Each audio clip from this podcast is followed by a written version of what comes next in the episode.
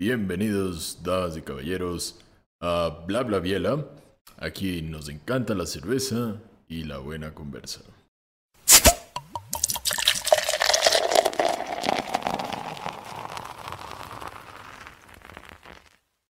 Ok, para esta primera temporada vamos a tener justamente la he llamado Las aventuras de adulto. Sobre todo porque no me considero un adulto para nada, 0% me considero un adulto. Pero la sociedad ya me ha puesto a hacer cosas de adulto, las cuales, la verdad, me duelen hacerlas, pero me toca hacerlas. Y para comenzar en esto, hasta que más gente se vaya uniendo, todo lo demás, les quería comentar justamente una de las experiencias más heavy en la cual yo dije, fuck me, soy un adulto a partir del día de hoy. Y como han de haber visto en el título del video, que dice justamente entrevista laboral igual a una primera cita, se trata totalmente acerca de eso. O sea, ese título resume totalmente lo que quiero contarles del día de hoy. Para ponerles en contexto y para que entiendan más o menos de dónde va la charla de, hoy, em, a raíz de la pandemia, más o menos por así decirlo, en septiembre del 2020, yo me encontraba chileando, fresquito, estábamos haciendo una, una carnita asada en mi casa con mi familia, no podíamos salir todavía. Y, y, yo siempre nunca me ha gustado cocinar, pero siempre es como que soy, soy ese, ese palo, soy esa persona que solo existe al lado del que está cocinando y al lado de la parrilla. Entonces mi papá en ese caso estaba cocinando y yo era un ente viviente al lado solo viendo lo que sea y decía como que, mmm, y me decía como que, si entendiste por qué le doy la vuelta? Y yo, claro, claro. Ajá, ajá. Y la mente estaba por otro lado. Y en una de esas como que yo dije, ok, ya cumplí mi función de hijo, de, hijo mayor, de quedarme cinco minutos viendo lo que hace mi papá y me iba a ir a mi cuarto a, jugar algo. Y en eso yo estaba por irme y mi papá me dice, oye mi hijo, por favor, tráeme dos cervezas. Digo, ok. Quiere, quiere pegarse dos cervezas del pana, está bien. Entonces le llevo las dos cervezas y la una me dice que era para mí, la otra era para él. Me dice, verás, tenemos que hablar de algo serio. Yo dije, yo sabía que era adoptado. Yo sabía desde el día en el que abrí los ojos en este mundo, yo sabía que era adoptado. Yo estaba esperando más que seguro esa conversación, o sea, o esa conversación, o, y de la nada, em, eh, no sé, te dicen eso tus papás y empiezas a recordar todo lo malo que has hecho, todo lo vergonzoso que te ha pasado en la vida. Dices, ¿será que alguno de mis amigos les pasó el video en donde estoy abrazado del, del, inodoro en esa fiesta, aquella fiesta del 2015 y piensa que es reciente? Y no sé, empezaban a pasar full cosas. Y de la nada me dijo, mira hijito, tú ya cumpliste 21 años y la verdad es que tarde o temprano te va a tocar buscar trabajo. Y ese, y dije tarde o temprano, pero en realidad me quería referir a más temprano que Y yo dije, ah, caray. O sea, o sea, a ver, ¿me, está, me estás botando de la casa o, me estás poniendo una advertencia de desalojo de la casa en los siguientes días? ¿Qué, qué onda contigo? No, entendía por dónde estaba yendo. Y me dice justamente como que ya tengo 21 años, que tengo que empezar a buscar trabajo, que mm, es esa charla que uno no quiere tener. Que él básicamente ya ha aportado, que mis papás prácticamente ya han aportado con mi educación, me han aportado con muchas cosas. Me dijeron, yo te dije el momento que ingresaste a la universidad que yo te iba a ayudar hasta el día en el que ingreses a la universidad. Ya te faltan dos, tres semestres de en esa época, así que ya tienes que empezar a verte por ti mismo. Y básicamente fue como que me pusieron en un calendario, me dijeron, ve, el día que tú recibes tu título de licenciado en publicidad, tú estás de patitas afuera de la casa. Y dije, ah bueno, perfecto, al menos gracias por avisarme y no votarme de una.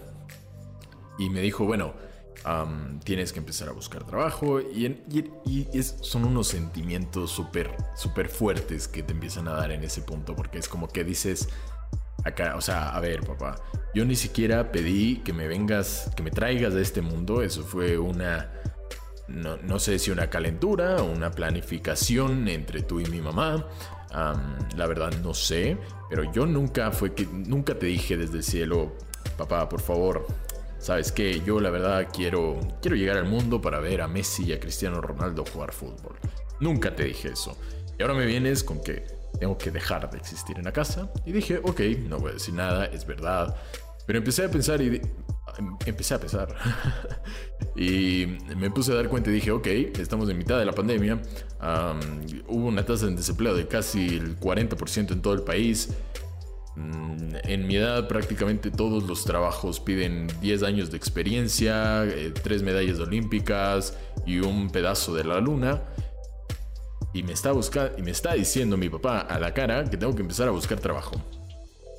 Y yo dije como que bueno, voy a buscar. Siempre he sido una persona súper picada. dije, ok, voy a buscar. Le voy a decir, mira, he buscado, no hay nada, por favor, manténme hasta los 40 años. Que era como yo pensaba en esa época. Y en esa época estamos diciendo menos de un año atrás. E, ese mismo momento de la rabia de que dije, ok, no me quieren en la casa, entonces, ¿saben qué? Yo voy a buscar trabajo por mí mismo.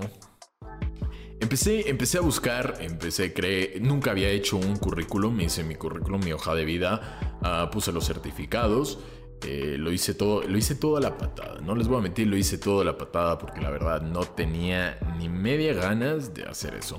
Yo en esa época ah, hacía medio mis streams y yo como que me veía como streamer, o sea, yo me decía, bueno, pues me, me donan 10 centavitos al día, viendo cómo subimos exponencialmente, pues tal vez en unos 10 años ah, ya me vuelva famoso, chévere. Y ese era mi plan de vida para ese entonces, o sea, nada que ver con el trabajo.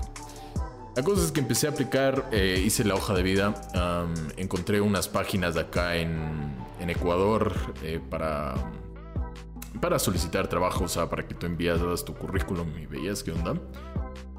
Y yo mandé exactamente a tres lugares.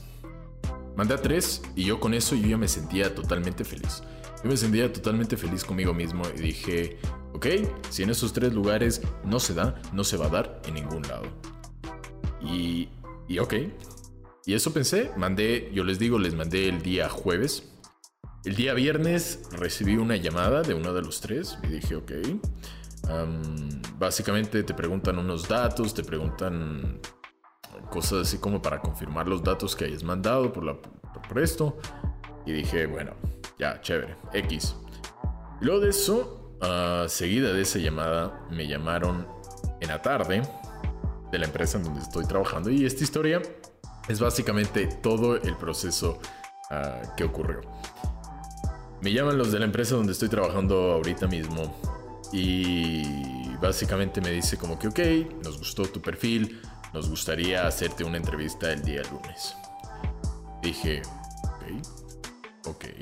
O sea, dije, ok, O sea, no, o sea, yo en mi mente era como que diciendo, ¿apliqué bien o son, son unos estafadores y me quieren, me quieren, no sé, dejar en una zanja ahí, en una funda de basura? Dije, ok, ¿por dónde? Me dijo, pues por virtual, lo hacemos por Google Meets o alguna cosa así. Dije, ah, bueno, ok. Entonces, descartado la idea de la zanja. Dije, bueno, ¿qué pierdo? Si al fin y al cabo dije, bueno, pues si sale, ¿qué onda? Pero yo todo esto, o sea, lo hacía con las ganas como que por complacerle a mi, a mi viejo, no porque de verdad lo quería en eso llega el día lunes, empezamos a hablar, eh, estuvo la entrevista. Esto la entrevista me parece súper chistoso y esto es a lo que va justamente el meollo de este podcast. Conforme iba dándose la entrevista, yo me empecé a dar cuenta que una entrevista de trabajo es igual que una primera cita con la chica o el chico que te gusta. No hay, no hay diferencias. O sea, no hay ninguna diferencia a menos de que tal vez en la primera cita estás en un restaurante y aquí estabas sentado frente a una computadora, pero supongo que ahora he visto tanta gente amarrándose en, pandemia que supongo que sus citas lo hacen por, por, Zoom, no sé, y que pide cada uno un Uber Eats o alguna cosa así, porque no le veo otra lógica en el que la gente se pueda amarrar en mitad de una pandemia. Pero bueno, ese es tema para otro lado. Eh, entonces empezamos justamente pues... yo antes de eso mi papá me dijo, eh, investigate todo de la empresa, investigate quién te va a entrevistar, etcétera, etcétera. Eh, entrevisté, o sea, le investigué, le estoqueé, para ser más exacto, a mi jefe, entré a su LinkedIn, vi la foto de perfil ah, tenía foto de perfil en blanco y negro, entonces adivinen quién puso en su currículum una foto en blanco y negro. Exacto, yo. Hice totalmente, le investigué hasta, hasta donde más no poder de la empresa, de él mismo, sobre todo del entrevistador. Porque al momento en el que te das cuenta en la entrevista es algo súper simple. Las respuestas tienes que saber quién te los está haciendo en caso de poder, para saber qué le gusta a esa persona y qué no. Entonces yo en esa investigación, en ese estoqueo, me di cuenta que le encantaban los perros, que le encantaba salir de moto, que le gustaban los paisajes, que le encantaba la innovación, que le encantaban cosas así del ámbito laboral. Y jefe, si estás viendo esto, perdón, yo te estoqué antes de la entrevista. Entonces, bueno, pues básicamente pasa eso. Eh, le empiezo a investigar el día de la entrevista, ya pues... Eh, estaba en camisa, típica, típica entrevista de Zoom, camisa y por debajo en boxer. tenía mi, mi, bowl de cereal acá al lado. Todo bien. Y empezamos la entrevista y justamente ahí es ah, que uno no sabe. Y esto es un consejo también a toda la gente que tal vez pues eh, llega hasta el punto de la entrevista y luego no sabe por qué razón no le pasa. No soy ningún experto en entrevistas, mm, quiero dejar eso claro. Yo tuve una entrevista de trabajo en mi vida y me aceptaron. Entonces, en mi récord tengo 100% de efectividad, pero porque es una ya. No es porque he tenido 100 entrevistas y en las 100 me han aceptado. No, nada que ver. Tuve una, me aceptaron. Puede ser suerte de principiante, puede que haya sido por cómo fui, no lo sé. Ah, la cosa es que se dio, alabado sea el Señor. Y mm, empiezan con las preguntas típicas, ¿no? La pregunta más típica que te van a hacer en, una entrevista y que también pasa en una primera cita es ¿cómo te ves en 5 años? Y en la cita normalmente esa pregunta se reformula a eh, ¿qué planes tienes en la vida? La respuesta común que uno da a esa, pregunta es, bueno, yo en 5 años me veo graduado, me veo trabajando feliz, me veo con familia, en caso de querer familia, y me veo pues eh, trabajando súper duro para la empresa. Esa es una respuesta copy-paste, una respuesta que te la encuentras en todo lado y que es la típica. En una entrevista, en cambio, tienes que salir de lo típico y tienes que tratar de llegarle justamente por este lado a que diga, wow, qué atrevido. Mi jefe me hizo esa pregunta, me dijo, ¿cómo te ves tú en cinco años? Y yo, no le y yo lo que le respondí fue, yo en cinco años me veo sentado donde tú estás haciendo la misma pregunta al próximo pasante. Y no necesité decir ni una palabra más. Esa fue mi respuesta. Esa fue, esa fue toda mi respuesta. Se mataron de la risa entre la chica de recursos humanos y, mi jefe. dijeron, wow, entonces tengo que preocuparme, que ni sé qué, bla, bla, bla, cháchara por ahí, por allá. Ah, pero entienden la dirección, o sea, prácticamente le dije lo mismo que le hubiera dicho en 10.000 palabras, pero le dije con algo súper lanzado y algo súper concreto. El momento en el que yo ingrese a la empresa, tienes los días contados porque yo voy a estar peleando por tu puesto. Le dije, pero no, tranquilo. Porque ya como que empezaron a reírse y toda la cosa. Y le dije, pero tranquilo. Tú vas a estar de gerente para ese entonces. Entonces como que ese de trabajamos juntos. Y es esta labia, es esta labia laboral que lo hace tan, tan divertido. Me encantó la experiencia de la entrevista. Y de ahí también vienen otras preguntas que son pues más o menos de carácter ah, social para saber cómo eres, cómo trabajas y cómo las cosas. Entonces em, te preguntan también otras cosas como, no sé, como que, ah, mira, eh, ¿cómo, ¿cómo, te ves trabajando tú en un equipo? Eres el que arma el equipo, que ni sé qué, que ni sé cuánto. Y yo le meto a veces cosas así como, no sé, le, meto, le, le metí una metáfora o le metí un ejemplo del fútbol y le digo, ve, si yo tengo que ser el director técnico, soy el director técnico, pero si me toca ir a tapar, me toca ir a tapar. Y si me toca jugar de medio campo, me toca jugar de medio campo me da lo mismo siempre y cuando lo que hagamos es ganar el partido al fin del día. Cosas así, y yo sabía que le gustaba el fútbol. Cosas así. Además, en la entrevista, él tenía una bandera atrás de un equipo de fútbol. Entonces, más obvio que eso no hay. Y otras cosas también que, sirven, como por ejemplo, en caso de hombres y mujeres, es el uso de las gafas. El uso de, estas, de estas pendejaditas de acá. Pues, a, los que estén oyendo en Spotify no van a poder ver, pero imagínense en unos lentes. estas pendejaditas de acá haga que yo diga cualquier pendejada y que suene como si fuera el maestro del psicoanálisis, como si fuera el papi del conocimiento que soy el gurú del marketing.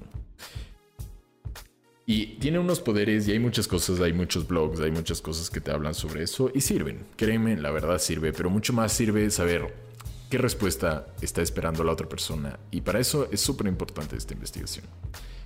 Entonces, en esto de la entrevista me empecé a dar cuenta, les voy a ser sinceros, soy un labioso, soy un labioso compulsivo, totalmente, eso lo hablaremos en otro capítulo de igual manera. Pero, obviamente, tienes que terminar de enamorarle a tu jefe. Tienes que mostrarle en esa entrevista, porque esa entrevista es prácticamente esa única, esa única oportunidad que tienes para mostrarle lo que estás hecho. Lo mismo en una cita. Es la única, la primera cita, la primera vez que te encuentras con esa persona, literalmente lo dejas todo o nada en la cancha. Porque después de esa primera cita, esa persona se va a llevar una idea de ti a su casa. Esa persona, después de ese día, para el resto de su vida, va a saber cómo eres, va a tener esa idea de cada uno. Y cada una de las personas, cada uno de sus amigos, tiene una idea diferente de ustedes. Y es que es súper fácil oírle, ah, yo pensaba que eras un enojón, un sobrado, pero cuando te conocí me di cuenta que eras súper dulce. Y otro en cambio dice, no, es que este man es un pendejo y es un pendejo. Y para, cada persona, para cada persona, eh, simplemente nosotros somos un mundo diferente. O sea, yo, Diego Cárdenas, ante mi papá, soy una persona y ante mis amigos y ante mi hermano, soy otra persona. Y eso tienes que tener bastante en cuenta porque el momento de esta entrevista lo mismo dejas en esas personas. Dejas en tu jefe quién vas a ser tú, qué es lo que quieres, pero luego, y es la parte más difícil, tienes que cumplir y no quedar como político en campaña tienes que lo que tú dices, tienes que lograrlo. Entonces, si tú dices que quieres realzar eh, el espíritu, que quieres, no sé, make America great again, quieres volver esa empresa great again otra vez. Tienes que hacerlo, porque si no, en los primeros literalmente, como los 100 días que hay en el gobierno, también tienes estos 100 días de prueba, por así decirlo, que a veces son 90 en algunas empresas, y tienes que cumplirlo. Ah, o si no, ahí sí, pues hasta luego. Solo los políticos sobreviven a esas, esas, propuestas truchas en campaña. Pero aún así, eh, el punto es que justamente en este tiquitaca que andábamos ahí, buscaba yo de decir todas las cosas que me preguntaban de una manera diferente, creativa y que a la vez impacten lo que estén oyendo. Entonces, eh, por decir algo, me preguntaban si si podía, por ejemplo, me preguntaron si podía utilizar las herramientas de Photoshop e Illustrator. Y yo en vez de decirle, sí, la verdad es que sí sé utilizarlas, le dije, sabes, sí sé utilizarlas y de hecho si tú quieres, te puedo mejorar tu currículum. Eso le dije a mi jefe en la entrevista. O algunos de ustedes pensarán, pero qué osado, o sea, qué, qué, qué pendejo. Y él lo tomó bien, él lo tomó bien y fuimos de esta, de esta forma que pasa mucho en las relaciones, en, las primeras citas sobre todo, que hay estos silencios incómodos, que nadie sabe qué hacer y que conforme vas hablando con esa persona, es como que se van soltando los chistecitos y vas empezando a ver cómo es su actitud, cómo es su personalidad. Lo mismo tal cual en el trabajo. Empiezas a hacer estas habladitas y yo de vez en cuando les preguntaba a ellos, por ejemplo, como que ah, bueno, y ustedes en pandemia, ¿cómo, cómo les fue? Que ni sé qué, mostrando un poquito de interés, porque si es que es, si todo se ve como un interrogatorio, una entrevista no tiene que ser un interrogatorio como tal. Una entrevista tiene que venir de ambas partes, porque si yo le muestro a mi entrevistador con preguntas, ah, con cosas que sé de la empresa, estoy mostrando que tengo interés en ellos y que no estoy simplemente en esta... que no simplemente estoy aplicando por aplicar, sino que de verdad me importa. Entonces, estas cositas, unos tips así suavecitos que les he dado para que ir justamente que esto sea, es más un conversatorio laboral que una entrevista como tal. Porque lo mismo pasa en unas primeras citas. Siempre hay alguien en, esa primera cita que es el que más habla, el que más hace la pregunta y la otra persona es como que la persona que está nerviosa, que no sabe qué responder, que solo responde y pasa en el celular. Ah, lo mismo suele pasar y por eso es que mucha gente se cae en el momento de la entrevista. A pesar de tener un currículum excelente, se cae muchas veces en la entrevista por este tipo de cosas. Yo sé que no es fácil hablar en público y es algo que a mí me ha costado mucho tiempo hacerlo es algo que eh, no se lo saca de la noche a la mañana, es perderle el miedo sobre todo, perderle el miedo al pensar que la otra persona, porque en, nuestro cerebro la otra persona nos está diciendo no sin ni siquiera nosotros haberle preguntado nada, o sea, cualquier cosa. Una chica, un chico guapo te sigue en Instagram y dices, será de escribirle. Y lo primero que te viene es no, porque me va a dejar en leído. O sea, pero es que yo no sé por qué funcionamos así los humanos. Es inmediatamente pensamos lo negativo, en vez de pensar lo positivo y decir, ok, le voy a escribir a esta chica, a este chico y ver, y tal vez le invito a salir y ojalá se dé. Y nada, y es cosa, les digo, de práctica día a día, ir practicando esto de hablar y de labiosear también, tanto en citas como en estas experiencias laborales. Entonces, dado esto, pues terminamos la experiencia, eh, terminamos la entrevista, perdón. Yo no sabía cómo me había ido, si me fue bien, si me fue mal, si me fue de la patada, si es que después de esto me iba a llegar una, no sé, una restricción por acoso a mi jefe, alguna cosa. Yo, como siempre, pensando lo peor. Y en eso me llama la chica de recursos humanos como que a las dos horas después de la entrevista y me dice, bueno, pues Diego, queremos seguir con la solicitud. Por favor, necesito que hagas, eh, entres a este link que te voy a mandar. Es un link de un detector de mentiras online. Ojo, un detector de mentiras online. Yo en mi vida he visto algo así. Me quedé loco, me quedé loco. y básicamente tienes que responder esto y luego vemos si seguimos. Y yo ahí otra vez, como cuando tu papá o tu mamá te dice, mi hijo, tenemos que hablar, empecé a pensar en todas las cagadas que hice en la vida.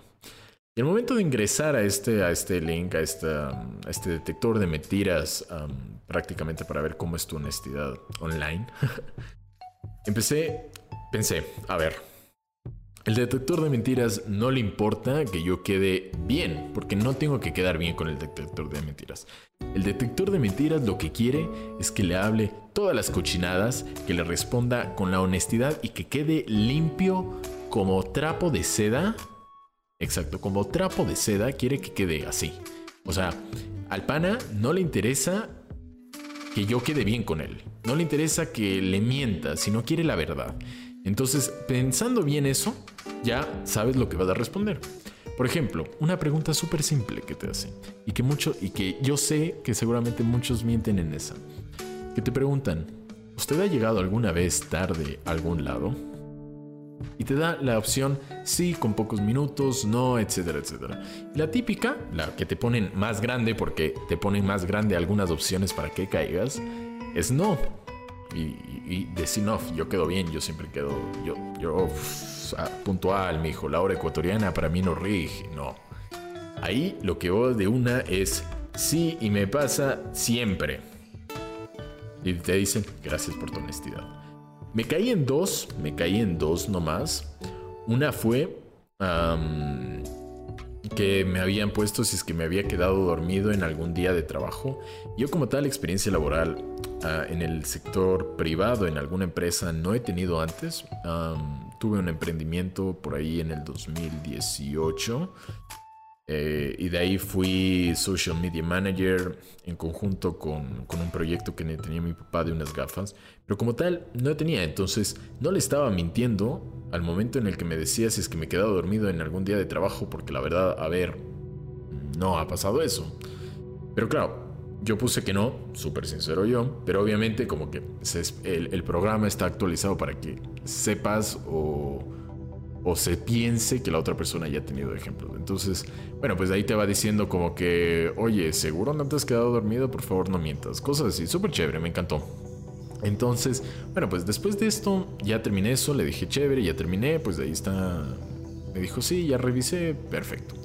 Dije, bueno, ojalá, ojalá pues, obviamente te hacen las preguntas de drogas, de alcohol, de de, de, fornicación, de relaciones amorosas, de todo lo que quieras. Era prácticamente, fueron 45 minutos de preguntas que duraban 30 segundos, perdón, o no, preguntas que duraban 15 segundos, o sea, preguntas que duraban un TikTok eh, para responder.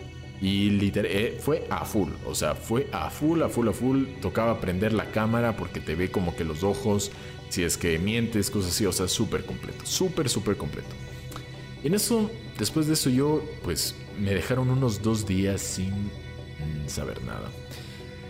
De la nada me dice como que, bueno, vamos a seguir con tu aplicación.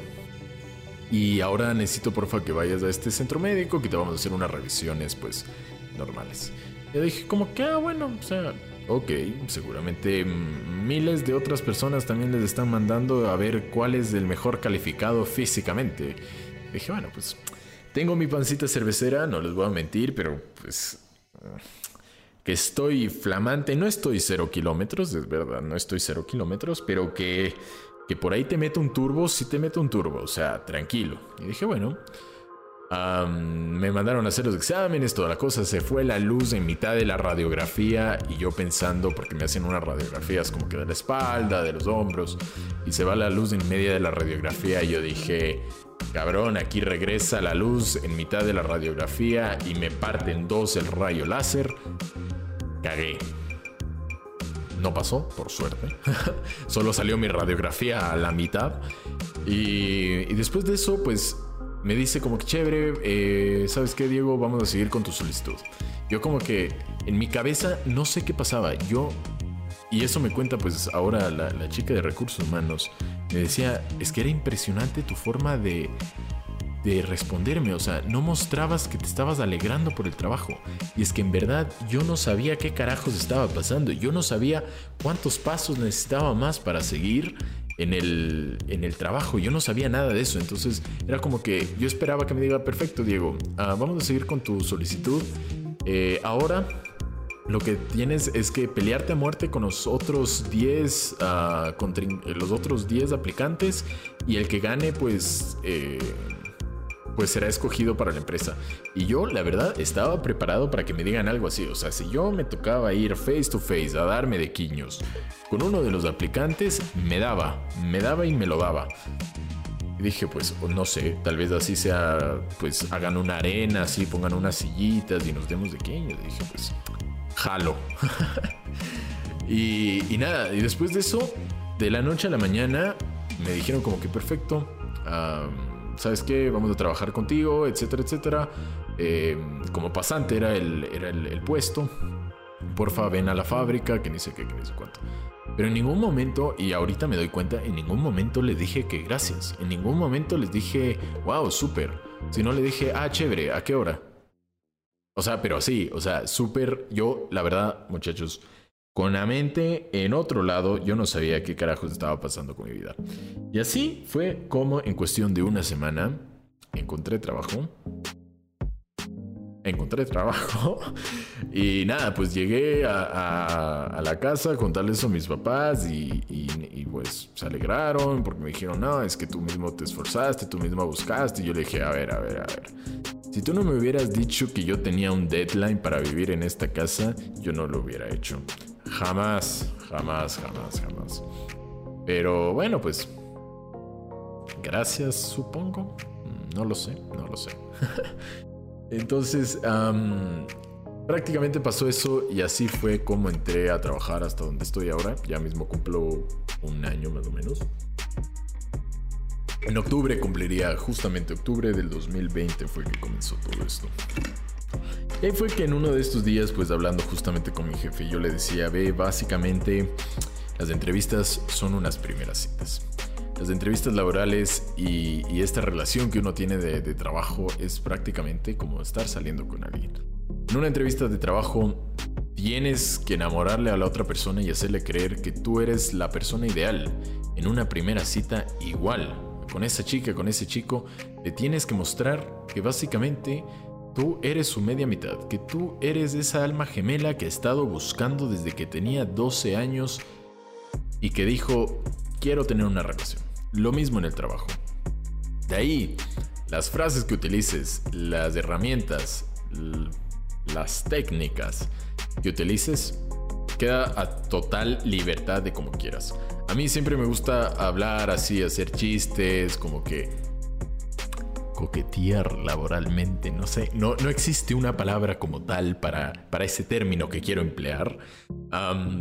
y lo mismo en las primeras citas, normalmente pues no voy a ser como que el típico que está pues ahí así, viendo qué pasa, sino como que tratar de tú tomar el control de la situación. No importa si seas chico, no importa si seas chico, nada, nada que ver. y no importa la otra persona de qué género es ni de qué edad tiene. Simplemente es como tú te desenvuelves. Normalmente hay empresas que buscan gente más extrovertida que introvertida. No les voy a mentir, una persona extrovertida se puede vender mucho más ante otras personas por el simple hecho de que puedes hablar, ah, puedes hacer estas cosas. Y una persona introvertida, como que se limita a responder algunas cosas, pues tiene esta que a veces es errónea, esta, er, esta idea errónea de que no le interesa eh, la entrevista, de que no se está esforzando lo suficiente. A pesar de que tal vez en el ámbito laboral la persona introvertida se esfuerce y tenga muchísimos mejores resultados que la extrovertida. Lo mismo pasa en una relación. Y por eso es que a veces aquellos marihuanos ah, sin futuro, pues uno dice, ¿por qué él y no yo que soy un pan de Dios? Es justamente por eso. Es horrible, lo es, es un proceso tedioso, el de las primeras citas, sí, y el de las, eh, las entrevistas laborales de igual manera. Pero al fin y al cabo de todo se aprende. De buenas y malas primeras citas he aprendido una cantidad de cosas. Y de las entrevistas, pues solo he tenido una, entonces aprendí lo que aprendí de esa, no puedo decir nada más. Pero también como otro punto que, que nos dimos cuenta es básicamente em, esta cosa de que tú tienes la primera idea de esta persona en una primera cita, en una primera entrevista laboral. Y luego de eso, los siguientes tienes ese, ese, ese, no sé cómo le digamos, ese tiempo de prueba. Después de una primera cita es la típica que bueno, que le respondas, bueno, después de irse es como que le dices, por favor, no te olvides de avisarme cuando llegues a tu casa. Yo te aviso, tú tranquilo.